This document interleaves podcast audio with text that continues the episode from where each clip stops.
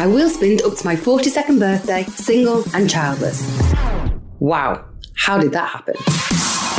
I'm Helen Gallagher. This is Happy and Childless, a podcast designed to help you move into your next chapter in life, fulfilling new dreams, finding new passions, and starting to live a fulfilling life again. I'm on this journey too, so we can do this together.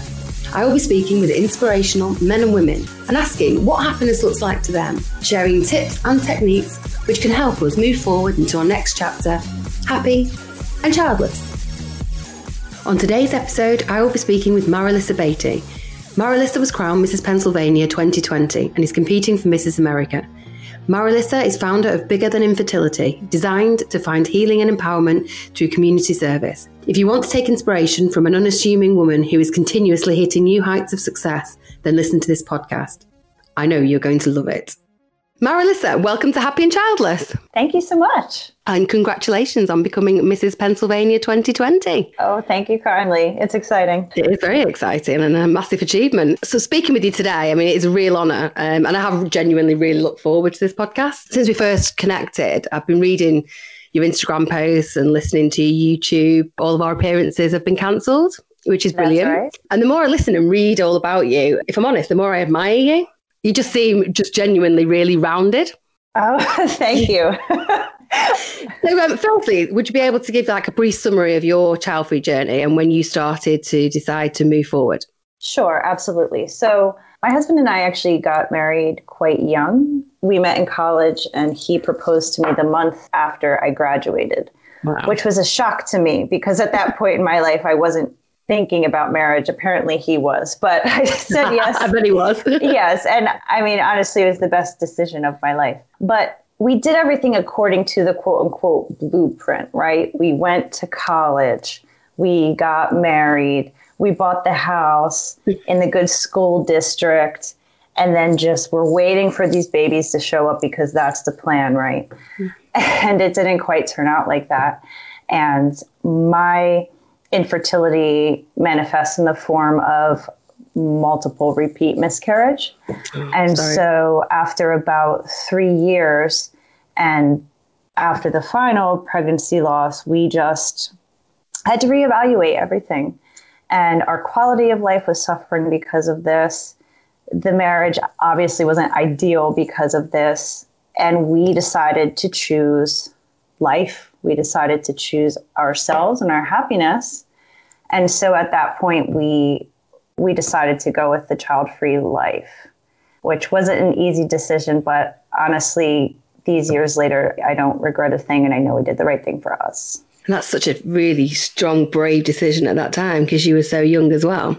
Yes, I think I was about 33 when we made that decision. So many people might say, oh, wow, that's so young. You could have kept going on. But, you know, everybody's journey is different. Everybody can see one thing from the outside, but not know what's going on internally or behind closed doors. And so everybody might make that decision at a different time. And I really think there's no right or wrong way to do it. You really just have to do what feels right for you. No, absolutely. And I think for myself, um, you know, I it did it wasn't given to me as a choice. It was my choice that I made. And I think sometimes that is even harder to do because, you know, you can keep trying and you can keep pursuing that. But then there is a there is um, a sacrifice to that, and that is mental health, relationships and, and happiness. Absolutely. So, and I think um, you know that's a really brave, brave decision to make.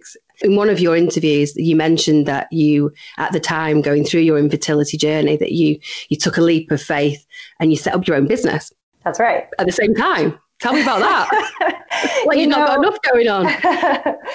it just felt like I, I had to. So, right, at the time, I was working at a conventional full time job.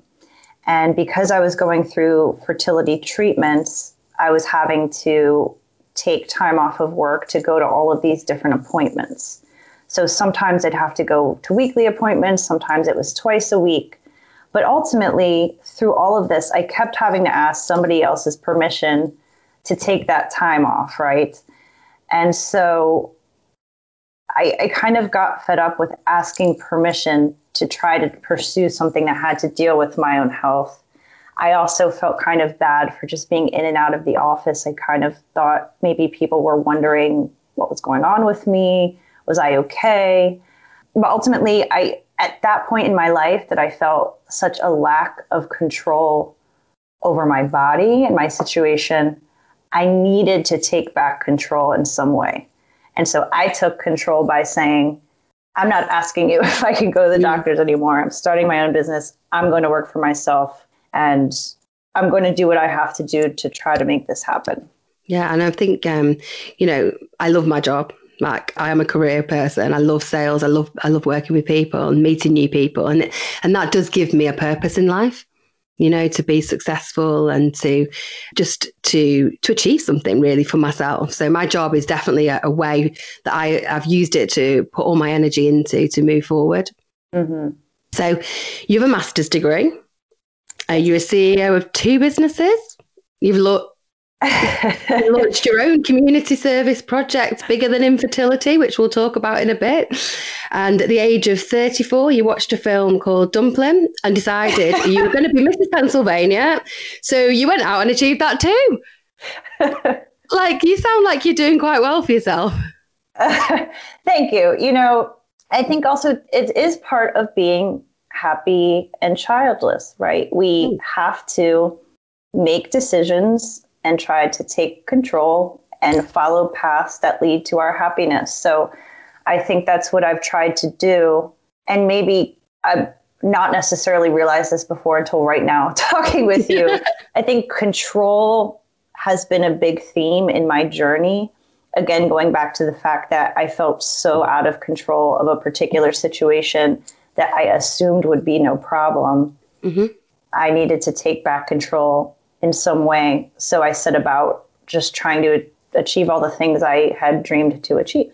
And genuinely, that is really inspirational. And I think from, you know, one of the messages that I want to sort of convey to people like ourselves is that you have to the people who are stuck and stuck in that decision of do I move forward? Do I actually choose to move forward or carry on with the frustration and, and where the place that really is causing so much unhappiness, you know, and um, I think it's just taking action. Like you say, taking control, taking action and looking at other things in your life that you can actually have some control over and make happen, which inevitably will bring happiness into your life. Mm-hmm. So I really do need to talk more to you though, because um, I started an exercise regime at the start of the year and I got tendinopathy of the hamstring. I started dry January on the 4th of January and finished on the 6th. Yes. And I've been on a diet since the age of 20 and managed to put on three stones. So we need to chat. Like it is difficult. It is so difficult because I think to myself, it's not difficult to go to the gym. It's not difficult to, you know, I have no children, I have the time so why is it so difficult and it's mm-hmm. and just simple things like that that you know i i set off to do something and then i fail in my mind so part of this journey now is for me to set realistic targets for myself that i really do want to to achieve and that seems like you've done that and you're ticking off this this list this fabulous list of you things know, that you want to do kind of but i think everything i've done including pageantry including starting the businesses including starting the National Service Project, they didn't all just happen. And at some point, I thought about it and I thought about it. And then I just had to make the decision. Mm-hmm. So I could have easily not, but mm-hmm, I just hit this mental point that I'm like, I need to jump now or never. And I just end up jumping. and, you know, you can end up making mistakes, you can end up getting hurt. But if you don't make that leap, then you'll just never know. Yeah. And, absolutely. you know, worst case scenario, even if you make the jump and you make a mistake and you get hurt, you will always learn something from it. So even if it doesn't turn out the way you want it to, you have that experience that you didn't have before. And ultimately, you end up learning something about yourself. Ultimately, you'll probably end up meeting people Absolutely. that you never thought you would have met I mean, we've never met in person. We live in two separate countries, thousands of miles away. And because we both took these different leaps to try to pursue something we wanted, now we're here having this lovely chat. Absolutely. and I'm going to learn how to become Mrs. Hinckley. Yes.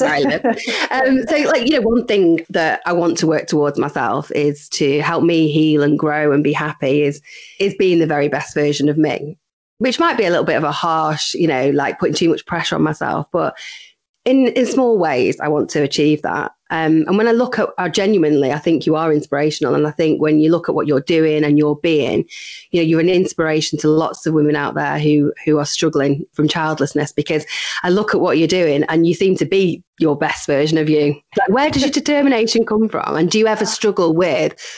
you know, the starting dry January on the 4th and finishing on the 6th, you know, that, that lack of motivation? 100% yes. 100% yes. And I will say, at the time that I started pageantry at the age of 34, after watching the movie Dumplin', it mm-hmm. was because at that point I was kind of struggling. I wasn't necessarily eating well because I wasn't motivated to do so. I wasn't being consistent at the gym because I wasn't motivated to do so. And I needed something. I guess I could recognize in myself that something had to change. And I needed something to kind of step out of my comfort zone and challenge me so that I could remotivate myself. And pageantry kind of fell into my lap. And that's a, a, great excuse to go to the gym and eat healthy when you have to be on stage in a Absolutely. bathing suit. I really want to talk to you about this though, because it's like, you know, one of the things that I have spoke about in my previous podcast, apart from being child free and, and coping with that, I haven't turned 40 now. So things change. You know, my hair changes, your body changes. You know, there's so many changes. And it's difficult to cope with that at the age. And I ask everybody this, I don't know why. You know, I mean, you're young, so you're only 36. So, but yeah, you know, to go and do something like Mrs. Pennsylvania, and I believe this is your first time that you did that. It was my second. So oh, I second, started sorry. in Colorado. I did that once, kind of knowing nothing about yeah. pageantry. And then I decided to compete again. So Pennsylvania was my second. So for me, I'm way too insecure to to put myself out there, and and it's just such a you know for you to do that and to and to win it is amazing. Thank you. Well, you know, not everybody who starts in pageantry is feeling secure about it. I know a number of women who started it in hopes that it would help build their confidence and build their poise, and I've seen it happen. I've met these women, and you see them at the start of their journey to the end, and they've gained so much because pageantry isn't necessarily about just winning. And if you don't leave with the crown, it doesn't mean you've lost, not mm. not by a mile.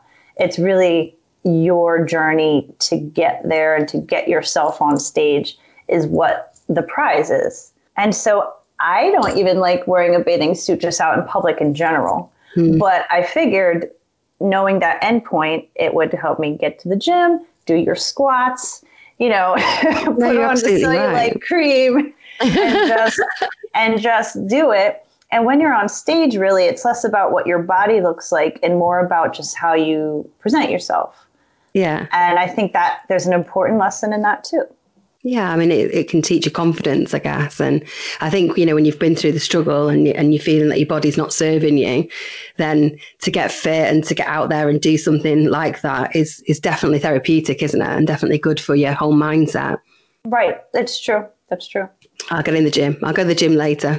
Your inspiration. So, I mean, I've always said grow old gracefully, but I'm not so sure about that. So, um, so you are an outwardly, you know, such a positive and happy person. That's what you come across like. But, you know, there must have, have been in this last 10 years been some really hard times for you. And I'm intrigued to understand how you coped. Right. There have been hard times. And I think looking back, honestly, one of my greatest fears and one of the hardest things I dealt with wasn't even what my life would end up being without children. I was more so so terrified of disappointing other people, like disappointing my husband obviously, disappointing my parents and his parents who wanted grandchildren or disappointing family members who every time I saw them was just like, when is the baby coming? you know, disappointing other friends with kids who had all these grand visions of our children, you know, growing up as best friends and oh, they're going to get married. So the disappointment factor was really difficult for me, especially in making the decision. And especially when it came time to tell people, I was terrified. Mm-hmm. I was I was afraid of their reactions. And our parents, luckily, are 100% supportive of us. They gave us no grief about, you know, are you sure? Because mm-hmm. they knew. I mean, they saw our struggles. So they knew we were making the right choice for ourselves. But there were some people who we told who didn't react so well. Wow. And really? I think just, you know, sometimes people were just surprised and they didn't know what to say. Yeah. And I think sometimes people would react in a way that didn't mean to be really offensive, but it was very mm. offensive. So, for example, we told this one person, and this person said, Oh, I couldn't imagine my life without my children. I was like, Cool. Wow, how insensitive. I'm going to go take a step over here and just kind of breathe for a second. But, you know, so I was really afraid of disappointing people. But you know, one thing I learned through all of this, and it took time and it took years to to live with and settle, is that you just really can't worry about other people. You have to do what's right for you. You cannot live for other people because no. you're never going to find happiness that way. And one secret to happiness and childlessness is just doing what's right for you. And everybody else, you can spend your life worrying about other people think about your situation, but everybody else has their own situations as well. Oh, absolutely. Aren't they? So, you know, I, worried so much that my mum was really, really, you know, um, disappointed that she wasn't going to have grandchildren. And I did speak to her once about it, and and her response was, I'm not here for a babysitter. Yeah. so actually, I'd been sat there worrying myself that I wasn't going to take my children round to stay on a Saturday night. And actually, I, I, don't think she actually wanted it anyway. I mean, I'm sure she would have loved grandchildren, but but you make assumptions, don't you? And those assumptions can really cripple you. Oh, absolutely. And I know so many people with kids who just assume people can't wait to babysit their children. Yeah. And the people they're asking are like, oh no, not again. What am how I going to do with these? How do I politely say, you know, not this weekend? I have things I want to do. Absolutely. So yes, everybody has has their struggle. Nobody's Absolutely. life is perfect. no, definitely not. But um, there are a few things that um, I touch on um, which is really important to me in my sort of journey through childlessness to happiness and the things that I've, I, have been through. So, the first one, if we can just talk about a couple of these. So, grief. I didn't realize that that's what I was feeling. And going through, you know, what I was going through wasn't just emotion and Helen being emotional as always, and, you know, depression or self pity. Even some people tend to think that that is is what what it is. But actually, I was grieving. You know, I'd, I'd split up from my husband, who my best friend. So it's a loss of a marriage and the loss of that life that we had, which was a really good life, and then the loss of the dream of being a mum so all of that loss, it compounded into real um, grief for myself. And then when I realized that that's, it was grief, then I could start to process it and deal with it and move forward. And I just wondered, you know, in your journey, obviously you've had losses and I'm really sorry for this, you know, your story, but how did you recognize and deal with and process and manage your way through those times of grief and other times of grief that I know you've had? Mm. That's a great question. I don't even know. I think maybe because in my particular case, because we did have multiple repeat miscarriages, the grief was visceral. I mean, it was every time there was a loss, there was no no other feeling to have. But I guess I did kind of struggle with it because I am a positive person and I, I try to stay positive. So I had a hard time with getting beat down so often and so frequently. It was it was tough. I really just tried to keep myself busy. I think at the same time when I was feeling grief, I was feeling so many other feelings. Like I was feeling a lot of isolation because everybody else we knew was having babies. Mm we had bought the house in the good school district that happened to be in a really boring suburb that was that was far away pretty distance wise for my yeah. friends so i felt physically isolated based on where i lived and there was nothing going on around there i felt emotionally isolated because i didn't talk to anyone about my struggles and everybody else was happily inviting me to all these baby showers. Baby showers. What you, 101 you know, baby showers. And that girl in the back with the wine bottle. you know? Been there, done that. You know, and everyone else is like, I'm not drinking because I'm pregnant too. you know, and you're just like, oh my word. So there was just a lot going on. And I guess we just tried to make the best of it, mm-hmm. you know. We tried to continue to travel and we tried to continue to exercise. And at times it was a slog I mean, there's no secret to it, but I guess it was just to get through the grief, trying to continue to make choices and trying to continue to take control of the things that we could. Yeah, I mean that is just so well put. And um, and I saw you play golf as well with your husband. That's amazing. Yes. I, I, I tried to play golf actually, and it's um, nice, right? I love it. I'm really straight, but I've got no power. So yeah. I want to hit it further, but I'm really straight. So I'm definitely right. going to take that back up again when I can get back out again. Well, straight is good. So, mm. you know, in the game of golf, take what you can get. It was what I yeah. say because suddenly things can start going in all directions. And then... Absolutely. I've been there as well. I had a golf lesson and, and honestly, I was worse. I was so much worse after the golf lesson. I thought, oh no, go back to the bad ways. But yeah, no. So, you know, obviously, you know, you're finding ways to move forward and travel and exercise. And, and that is all we can do, isn't it? Is to, to fill that emptiness that maybe we we felt with other things to be grateful for and and to enjoy. Mm-hmm. And you know what the silver lining is? We have the time. Yes, absolutely. you? Hence why I should be fit, but I'm not. We have the time, you know. And so I, I, do have a number of friends, especially, you know, who are mothers and especially when their kids are younger, they talk to me and they're like, I see all the things you do. I haven't had time to do a thing. Mm. You know, I wish I just had some time to myself. So the silver lining for us is we do have some additional time, and mm-hmm. so we can really lean into things that that make us happy. No, absolutely. And um, so the next one then is um, community.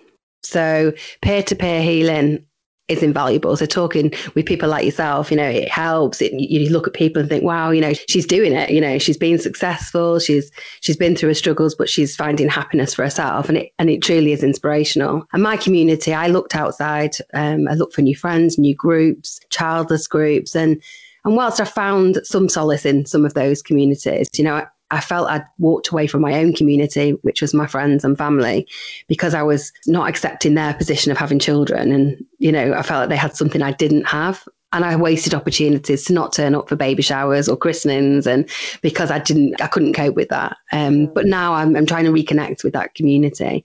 So I guess you know who who was your community back then through that journey, and is that different now, or have you gone back to to that community? Mm. So I think my community has always been my friends and family. I, even when I was going through all the losses, I just, you know, was really happy for everybody. So I stayed friends with all my friends. What I did lack, I felt that I didn't really have a space for how I was feeling within the infertility community at large. So, so I'm incredibly happy that people like you are putting on you know, doing programming like this because when I was at the point where I was about to make the decision to live child free, I felt I had no place. Mm-hmm. So in the infertility blogs, I almost felt like a pariah because I was somebody who's about to quote unquote give up. Yeah. You know, and there's this whole movement in the infertility community that's like, stop at nothing. Yeah, yeah. So then they see someone like me and it's kind of like, oh, get out of here. You don't belong yeah. here. And at that time, I didn't see a lot of communities for women like us who are kind of living that the childless life and trying to make the best of it. So again, going back to the idea of isolation, in terms of that community, I felt very isolated. But once I got more into looking into different types of communities, and now that time's going on and women like you are doing this, I feel a lot better. And I wish I had that support back then, but I didn't. Yeah, and I, I've heard that. I've had people contact me and say, and I've never really looked at it that way because I've always made that decision. And then when I came into this, it was from a place of I've made my decision and now I want to help people to be happy because I know it's possible.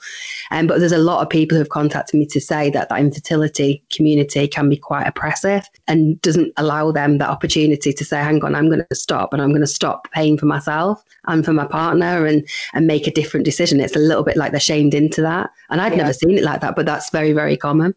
But I mean, Happy and Childless is aimed at women in that position and, and, trying to drive it forward and find a new purpose and meaning in life. And um, and this is a great time to talk about bigger than infertility.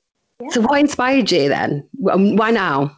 Good questions. So, I guess in part of becoming a childless woman, basically, I had to reimagine my life and I had to redefine my life because my husband and I assumed we'd have a family and now all of a sudden we're moving on without it. So, in terms of redefining myself and rebuilding myself, community service is something that really helped in that.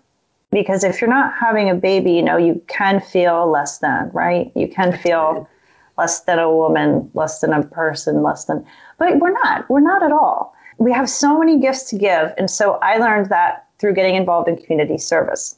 And so I wanted to maybe help other women who could be you know, helped by volunteerism as well. I'll use the word volunteerism. I was because we say, talked about seriously, community service. Service. What crime did you commit? Sorry, volunteering. Um, because it helps. And you know, if you're feeling down, a great way to immediately improve your mood and actually kicks off those happy hormones in your body, like your endorphins. If you help somebody, chemically, your mood improves. And so, what I want to do is help inspire women around America, but around the world, mm-hmm. to just take a little bit of time and volunteer and go mm-hmm. help somebody else.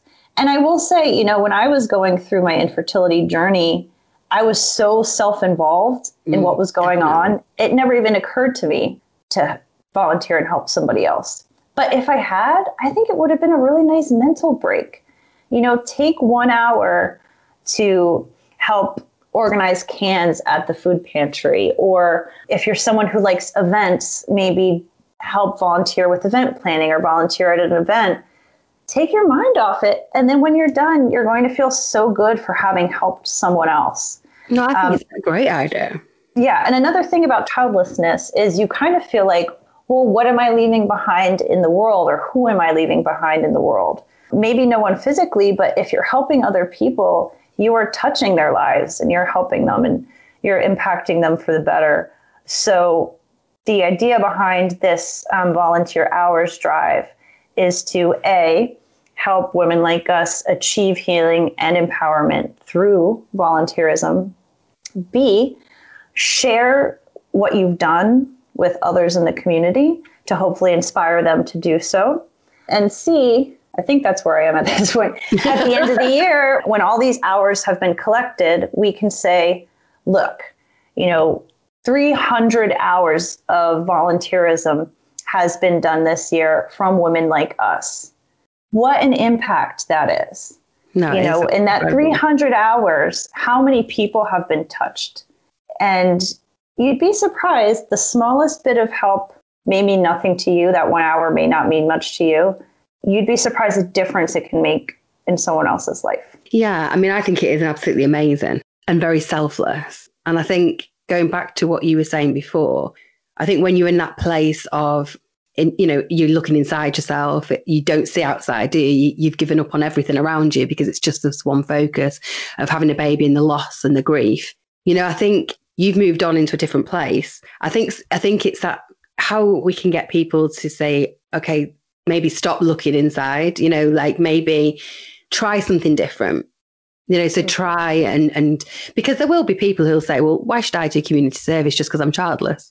You know, yeah. like uh, you know, I, I, why should I? i have got this issue. But it, if you can, if you can stop looking at it like that and think about what you can get from helping people, like you say, the happiness, the endorphins that come from that, meeting new people, mm-hmm. filling your time doing different things. And with every activity that you do, gives you an opportunity to find a new way.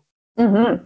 Absolutely. So, but I think the challenge for people is to is to change from looking inside to actually thinking, who could I help now, and how can I give the you know the skill sets that we have, which are, are many, are plentiful, to the community. So, I think it's a great idea.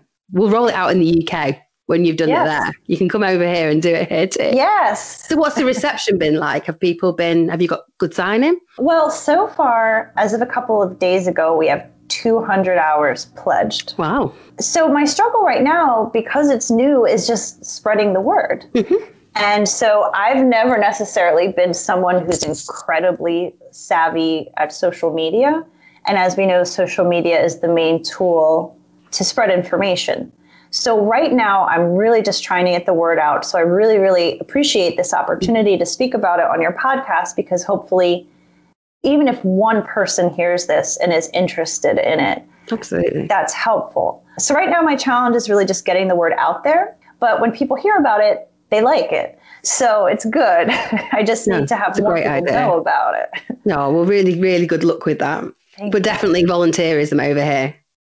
Yes. Good to know. When you told me about the community service and what that terminology means over there, I was like, okay, that makes sense. I'll say volunteer. but it's a really, really good idea. So good luck with that. So um, just moving on quickly to Happy and Childless Life Matrix. Yes. So my nine grid life matrix. So I really genuinely, this helped me. So when I looked at it and thought, all my focus is on that one area of having children, I was letting myself go from a health perspective. I hardly spoke to my friends, my family.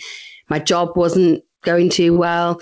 So, you know, I really had to look and think, okay, what can I do in each of those boxes of my life to make things better for me?